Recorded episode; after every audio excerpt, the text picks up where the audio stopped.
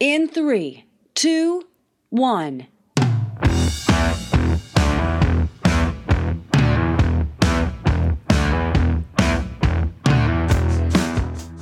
Are you ready to live the life you love? What is your passion, really? What do you love? What are your goals? Do you feel stuck or frustrated with a job, relationship, or other life situation? Then this episode's for you. Embracing greatness takes the lid off previously held beliefs you have about yourself and the world around you. The process revealed in this episode helps you uncover the special contributions you're meant to make in the world and action steps towards them. Get ready to transform your life, your relationships, emotional and physical health, financial freedom, happiness, business, and creative expression. Join me now for my conversation with professional and personal development expert, speaker, and best-selling author, Sophia Falke. Well, hi, Sophia. Welcome to the podcast. We're so happy to have you. Thank you. I'm loving this. It's wonderful to get to know you. You too. Now, where are we talking to you from? Where are you at these days? The Las Vegas area. Las Vegas, excellent. Well, it's a great hub and it's a good location for conferences as well. So now, Sophia, you've been helping people, organizations, and businesses embrace their greatness with practical transformational tools that they can use to identify their passion, what they love, what their goals are, what their dreams are, and even what their kryptonite is. I love that term in one of your YouTube videos. And you've written a book entitled Embracing Greatness, a guide for living the life you love. And in that book, you really go into detail, and we'll go into some of the details in that book. Why did you write that book? I actually got nagged into writing the book because I've been working with people, and I have a colleague who kept saying, I have to put it in a book form. And I, I said, There's nothing new in what I'm saying. She said, Yes, but they haven't heard it in your voice. And finally, just really to get her to stop telling me to write the book. I wrote it. And I'm so happy I did because it has made a difference. I had an experience in a parking lot. We are all going in for an event, and this woman comes up to me and she said, Will you stop yelling in my head? And in the way she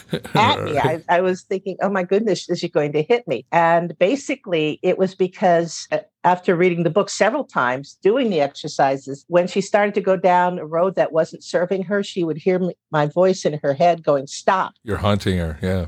Yeah. And I love that. So to get that kind of response from people, it, it's gratifying. Well, sure. And it's all about connection. I mean, you have the message and you have the messenger. And sometimes some of the principles we talk about might have been around for a little while, but in your recipe or your way of explaining it, there's that connection. And when you're ready, the teacher appears. It's full of meat and potatoes. I did have a chance to read the book prior to our interview today and our conversation about greatness. Let's define it, first of all. How are you defining greatness? Because everybody maybe has a what success is or what greatness is, defines it a little differently. How do you define it, first of all, and then why embrace it? For me, everyone has greatness within them. Uh, we are all wired a little differently. My strengths are someone else's weaknesses and Right. vice versa. For me, greatness is really drawing forth your highest and best. Best version of you. Exactly. And that greatness might be being the clerk at the grocery store, it might be being a corporate executive. So draw it forth instead of keeping it hidden. And I think our society encourages people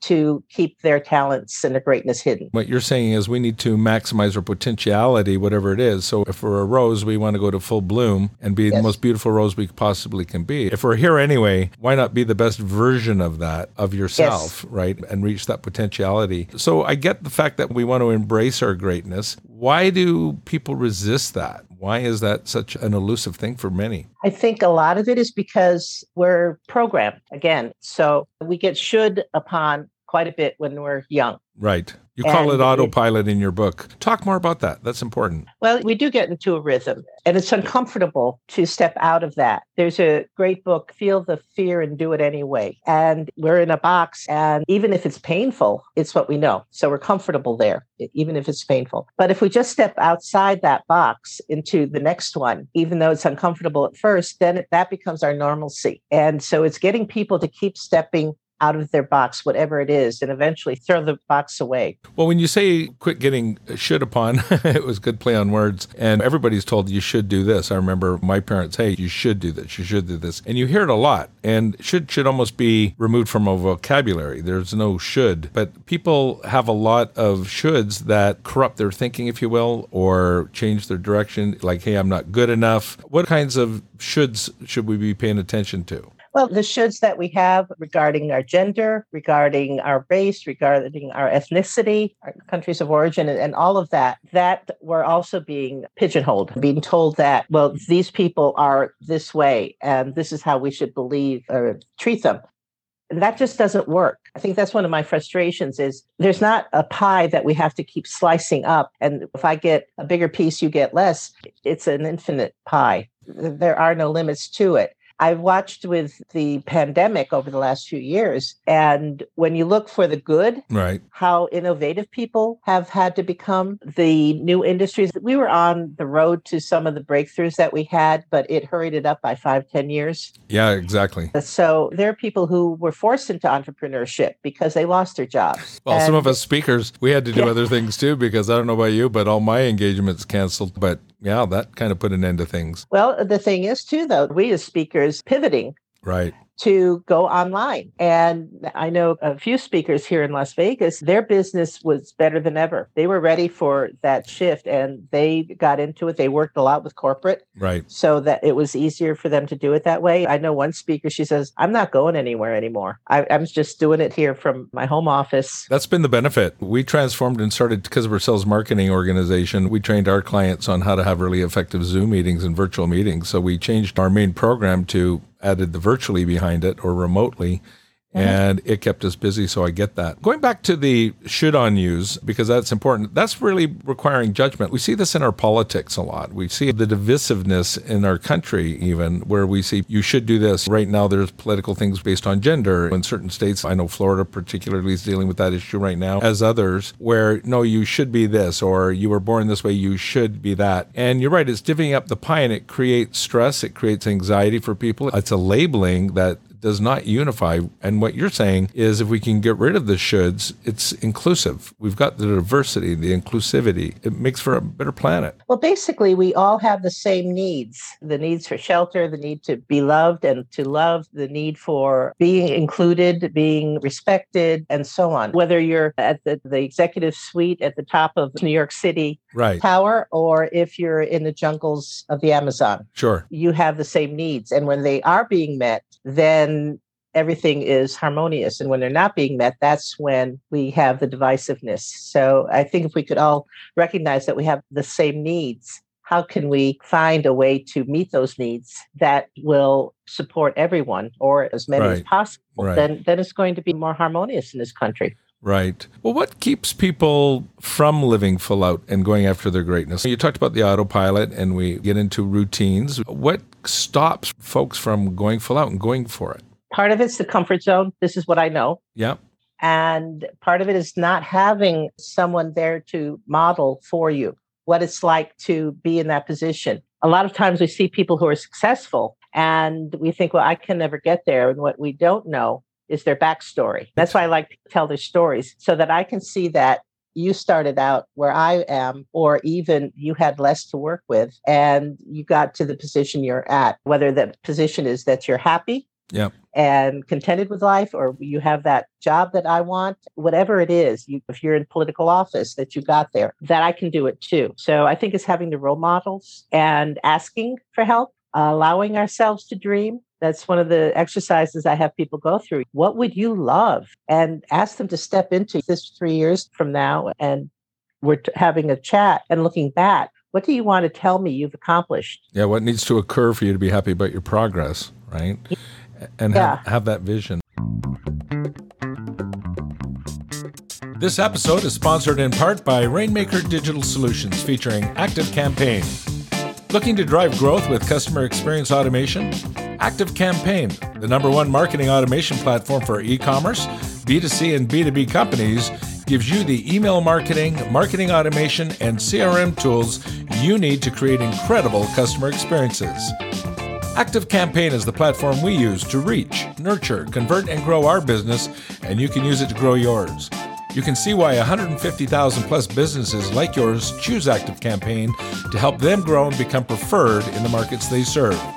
You can also start your free trial by visiting our website and clicking on the Active Campaign trial link. As a bonus, we'll also give you a digital copy of my book, Becoming Preferred How to Outsell the Competition. And in the interest of full disclosure, I am a shareholder in the company. And now back to my conversation with Sophia Falke. Now, you mentioned it secure, we all have our needs, but in today's world, when you're trying to survive or feed your family or just pay the bills, it's hard to work as Maslow's hierarchy of needs towards that self actualization to where we can go, oh, now I get to focus on my greatness and achieve what I want to do. So there's got to be starting points. And in your book, you do talk about, and you have a formula and five or six tools, starting with identifying your negative self talk. And so yes. let, us go through some of those if we can in your process. So the first one you have is identifying negative self talk. And what does that look like? What should we be looking for? Every time we're telling ourselves we can't, or shouldn't. Right. It won't work. That's negative self talk. Or who do I think I am to think I could? Right. That's negative self talk. When you look in the mirror and if you go, ew. Imposter syndrome. Yeah. And a lot of us have that. Mm-hmm. And it's like, I don't believe they actually hired me. Well, yeah, they hired you because they saw something in you that maybe you don't see yet. So, all of those things where you start to doubt yourself, Mm-hmm. or you believe when someone else tells you you can't do something for some reason. I grew up in the women's lib era. First, I was told I should learn how to type and take shorthand because I can always find a job. What my mother didn't realize is the typing part spot on. The shorthand I don't really need, but to be told what I could and couldn't do, and then the battle against that, it's hard for anybody in those situations and the same goes for men and i mentioned this in my book also is men are supposed to hold on to a job support the family do all of these roles go out and fight for your country and so on and if you don't fit that model, then there's something wrong with you. Yeah, the traditional model is interesting. I remember one time the kids were cleaning up afterwards, and my eldest daughter said, hey scott you take out the garbage and i'll do the dishes because boys take out the garbage and girls do the dishes. And i immediately put the brakes on that when I say scott you're doing the dishes ashley take the garbage out. And having five daughters they taught me a lot about that as well but we still see it and it's been so slow to change and evolve. Like women are still not paid equally to what men are paid in the workplace. Where does that negative stuff come from? Is it passed on from generation so our parents do the best that they can but then their biases and their programming comes on to us? And so when we start off young where seems like we're fresh and we're ready to embrace the world. And then the negative stuff comes up. The shoulds start to show up, which start to act like a wet blanket on our dreams. Yeah, we are supposed to fit and keep our place in Fit. what society has set up. Mhm. So I have this dream, this vision that I'll live long enough to see a woman president in this country. Excellent. and I find yeah. it. And, and I'm not talking about anyone who's been candidates, whether they were worthy of it or not. Right. Okay, so I, we're not even going there, please. But can we be in a situation where it's a no brainer? It is so ingrained. Right. Your second one is once you eliminate your self talk and look for the things that are stopping you or obstacles, is to lean into that vision or take time to have that vision, but then lean into it. What do you mean by lean into it? It's becoming that person. That's one of the reasons I, I take people through the exercise of imagine yourself in three years already living that life, Mhm. because then you start to program yourself. Because our subconscious is interesting. It doesn't judge what we put into it. It just accepts it. Right. So if we start putting the negative self talk, then our conscious mind is going to keep drawing from that if we're in crisis. But if we start to become that person, we think like that person, speak like that person, and act like that person who's already accomplished it, then our subconscious thinks that that's, oh, that's what you are. And your autopilot then becomes you are that person. So practice it before you get there and then just lean into it and focus on it. It's- It's the same for companies. I'm leading an organization now through a strategic planning process. And when we started at the end of the first session, one of the board members said, Thank you. We didn't even know we should be asking these questions. And what I'm getting them into the place of so they've got the vision, mission, and values, and they've got their big, fat, hairy goals started. and now now I'm stepping back because it's for them to step into. But I keep circling back. So if you're already this organization, what would you be doing now? What would the people that are part of your client base or your employees, what would they be doing? And start acting as if. So it's really it's a very simple. I had a guest on a few weeks ago, Jim Cathcart, and Jim was talking about at one point in his life he was a little overweight, and then he decided one day that he wanted to be a slim person, somebody who was slender.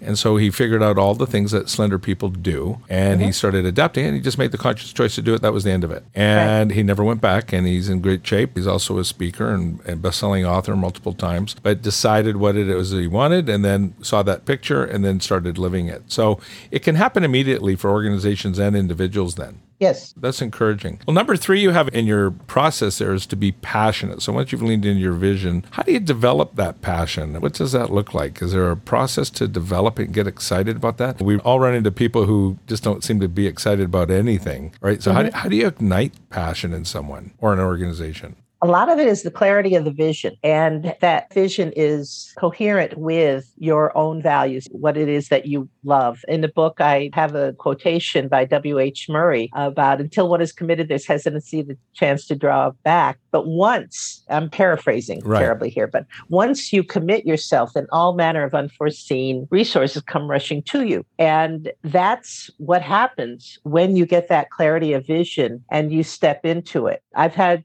examples in my own life that my vision was so clear that didn't matter whether I did things in the right order or the way they should be done, etc. Right. It happened and because it didn't even dawn on me that I would not achieve it because it was so clear. How important is it to have your team, if you're running an organization, to be part of that creation of that vision to ignite their passion? If they're part of the solution, do they tend to be a little more open to you know, oh, it's, excited? Yeah, it's absolutely necessary. Absolutely necessary to have them involved and to be open to their input. When I worked for the state of Arizona years ago, the governor, Fife Symington, I don't know if you remember him. I do. He started the total quality management process throughout the state. And it was asking the employees what they thought needed to be addressed and asking them for the answers. Now, motor vehicles was a huge success an example of asking the employees what we should do where i was working we tried it and management wasn't willing to listen they were afraid to let go of control right so when you do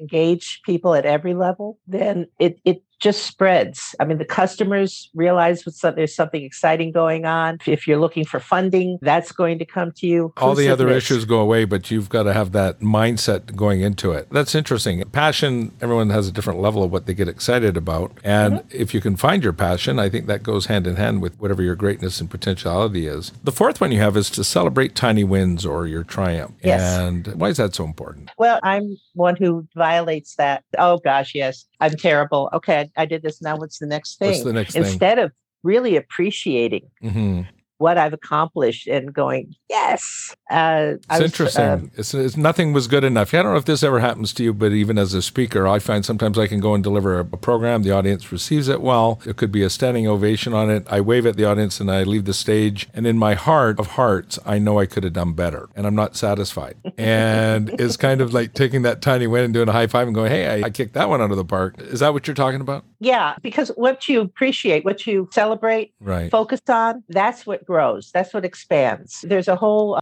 line of leadership which is called appreciative inquiry, which is really focusing on what you do well. Right. And when you do that, it expands. Now, the last one you have on there is to take the leap of faith. To give you an example, it was even creation of the podcast. Wanted to do this three years ago, but we were so busy with other projects that what was set on the back burner. I knew speaking in front of an audience that was going to be easy. Training, that was all easy. Writing books, even though they're process driven, doing the podcast and throwing yourself out there was a challenge. And it was like, ooh, what if it doesn't go? And uh, what if we're not comfortable with that? Or maybe I'm going to go try a different job or a different marketplace or try something completely different and revolutionary. That takes a leap of faith, right? Yes, it does. Is there a mechanism you can use? We're on the edge of that cliff. Here's the nudge we need. Mm-hmm. Here again, the clarity of the vision, getting support, finding the like minded people who are going to cheer you on. Right. And say, yes, you can do this. I think that's important. And stepping into the abyss what is it? When you come to the edge of the cliff, what is the saying? And you step off, either there will be a hand there to support you or you will learn to fly. yeah, one or the other. Yeah. Yeah. Well, I know you tell a story about a frog in your work where you talk about a frog that's expanding its boundaries and it hops out of the well or the bucket and then sees a bigger pond and from the bigger pond goes to a lake and then from a lake to a river and so forth. keeps discovering more as it keeps expanding. Then you look backwards and you go, why didn't I leave this before? It, it, always surprises me how many people never travel outside the States. I remember one time in Detroit, I'm in Detroit and there's Canada. You can see it across the river and you see the flag. There's another country. And I used to ask people, I said, well, have you been over to Canada? And all they have to do is walk across a bridge. And they've lived there their whole life and they've never been to that other country. And mm-hmm. now, now they need passports to do it. But it's surprising they never travel outside their pond, right? Right. So it's taking that big leap. It is. And I've been to all 50 states, which was fun. I'm now working on my continents. I have three left. Oh, getting around. That's all good. Mm-hmm. So when it comes to the greatness, we've talked about the shoulds. We talk about getting rid of the negative thinking, identifying the negative self-talk, leaning into the vision, getting passionate about it and excited about it. Organizations that do this, are there examples of organizations that have accepted that in greatness and that you've got to work with that embraced it and went, yep, and you've seen that difference in how it can impact the success of an organization or a company? I've worked primarily in nonprofit Right. Uh, so, churches, they're an interesting study for them to right. get their heads around this. And the excitement, though, that builds when they see that there's a common ground for all of them. They share this. I've worked with schools. Previous life, I was working in hospitals, and I worked with a very visionary CEO, and she would take the organizations and transform them. I mean, that's why they hired her, right? Was to turn around the organization. So, I've seen how that takes on a life of its own as long as the leadership continues to support it right. and requires basically that the people support it. So sometimes there's going to be a turnover in staff because people don't have the mindset. You ask questions with people, and like you say, you talk about turnovers within organizations because I think the principles apply to companies or churches or nonprofits. I don't think it matters. It's true principles. But you ask them to identify their passion. And the questions you ask are like, what do you love? Mm-hmm. So, what are their goals? Goals? What's their dream? And then talk about the kryptonite. I love the term. We use it too. You've got your things you do well. And I ask speakers on the podcast and some of our guests, what's your unique ability and what's your kryptonite? So if you were going to say what's your unique ability, what's unique about Sophia, what would you tell me? And then what would you tell me your kryptonite is or that you've had to focus on or bury somewhere or stick on another planet? yeah, out in the backyard. I think what my strengths is my creativity mm-hmm. and being willing to step forward to lean in, right? Even when I don't know how to do it, mm. because somebody does, right? And kryptonite, that's some of the minutia. Doing that minutia of okay, I've got to enter this person or have someone enter the information about this person and those follow up details. The details. Yeah, that's mine yeah. too. That's mine too. I yeah, see the I'm, big I'm, picture, but boy, the details I get bogged down with, and I can chase some of those shiny objects sometimes. It's like, oh, so yeah. we have, have people who can help with that. That's an interesting point. So, how do we bridge the gap between where an organization or an individual is today and where they want to go? So, you talked about the three years and looking back. So, let's say we do an inventory, we find out where we are, and we're going, okay, we're on our road and our path to greatness as an organization or an individual. How do I close that gap? How do I prioritize what needs to be done next? Yeah, and that's typical strategic planning process. You do the SWOT analysis, the strengths, weaknesses, opportunities, and threats. And then it is what is the first step that you can take that's going to get you closer to that goal. And I think that, closes the gap. Well, you talk about it in your book about SMART goals being specific, measurable, yeah. achievable, relevant, time based. So you're taking the traditional models that we use in management to right. apply that, but now apply it to a greatness model. What would great look like? Right? What would a great organization, what would an organization of great individuals look like? Yeah, I think it's one that celebrates getting back to those basics, celebrating yourself, right. and showing appreciation and that could come under this heading of gratitude because earlier you said well what about the family that worried about putting food on the table? And going back to theirs where can you start? And that is what can you be grateful for even in a horrible situation what can you be grateful for? And again that's something that because you're focusing on it it grows. So it's the same for an organization. Where do you focus? And it's focusing on the successes and celebrating the people encouraging them I have a colleague, she worked in banks for uh, several years, and they kept transferring her to the difficult departments because she did outrageous things like Friday would be play day, required the employees to play, and it transformed the departments. I mean, who has a play day? Right. Who in their right mind in a corporation and, and the traditional model plays? Right. And yet it's so essential. Well, it's all part of the productivity. We see that all the time. People say if they see you having fun, you're not being productive, and they don't understand the role of that fun in the productivity. So it's all about yes. that nice work life balance and creating an environment where people can dream to be great. And how do we make the organization better or greater as individuals? I ask CEOs all the time what's the most important asset of their company, and they always tell me their people. And then mm-hmm. I look at their financials and talk about the people and the programs that they have for their people, and that's not where their priorities tend to be. Right. They pay lip service to it, but the priorities aren't around achieving achieving greatness and mm-hmm. by working on making great people. So great organizations have to, by their nature, be by great people. Yes. When what your priorities are, what's important to you, then you are going to select the people. I remember studying the Ritz Carltons and the Hiltons. You go there and you get excellence in customer service. And I spoke to management in one of those organizations, and they said they hire people for their attributes, their personality traits, and what's important to them, their values, because they know they can teach them right. how to do the job. But you cannot teach values, and that's cheerfulness and right. positive attitude and so on. I look at mission statements. And I remember when that was the big fad, and I'd sit in front of CEOs' offices, and the mission statement or vision statements right behind them on the wall, and I'd ask them if they could repeat it for me or to start uh-huh. without looking, and they can't. And right. that's because they just had somebody in marketing department or somebody say something that isn't natural in, within their own culture. So creating a culture of greatness then comes to empowering the individual based on the principles that you have in your book, seeing that vision, and then setting smart goals in order to achieve and break those things down, and then show appreciation. And, yeah, and let people buy into it, holding right. them accountable. Right. For that. My coaching, that's that accountability is so important, but it's also finding out what somebody's strength is and building on that because you can have somebody who loves order and hates you coming to their desk and moving anything. Right. You want them in inventory control. right, exactly. Put them exactly. A creative place where everybody's throwing things around is not a good fit. Right. So it's finding the right places and rewarding employees. And that includes paid time off. It amazes me in this country that some organizations still you have to work a year. Maybe they'll give you a week off. And we approach it all wrong. We're probably the worst country in the world for that.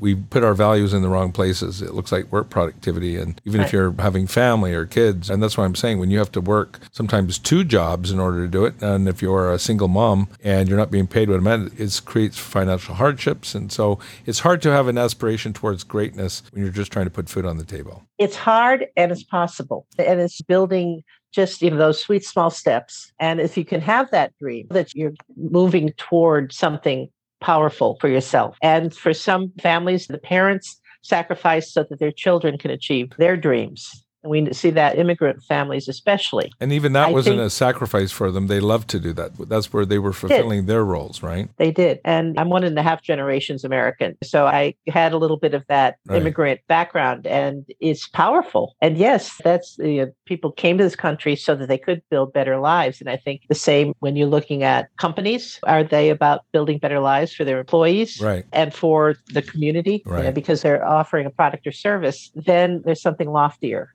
And that's exciting for people when there is something that they can strive for. You bet. Well, when people embrace their own greatness or their own vision of greatness for themselves and individuals and their organizations, you're going to have better customer service, you're going to have better experiences. People are going to do things as well as they can do them. And so it kind of feeds on itself. So it's a great, great message. Just in wrapping up here for today, any new projects or books you've got coming up? Yes, I'm working on my second book, which is Create the Life You Love Five Keys to a Life of purpose, passion, and possibility. And also, I've started helping entrepreneurs and small business owners write their own books oh, because excellent. they they have so much knowledge and so this way they can establish themselves as subject experts. Sure credibility and authority and in their own business because we all know content is king in today's world. So well that sounds like something when can we expect your new book? Oh boy. Let me see. September. Okay we'll have all your contact information sophia in the show notes Good. where people yes. can find you there. And if they want to get your book embracing greatness a guide for living the life you love they can get that on amazon um, and available there or off of your website. As you say it's never too late to create and live the life you would love. It's a life filled with purpose or fun and abundance. And you maintain that you already have all that you need to discover how to live the life you would love.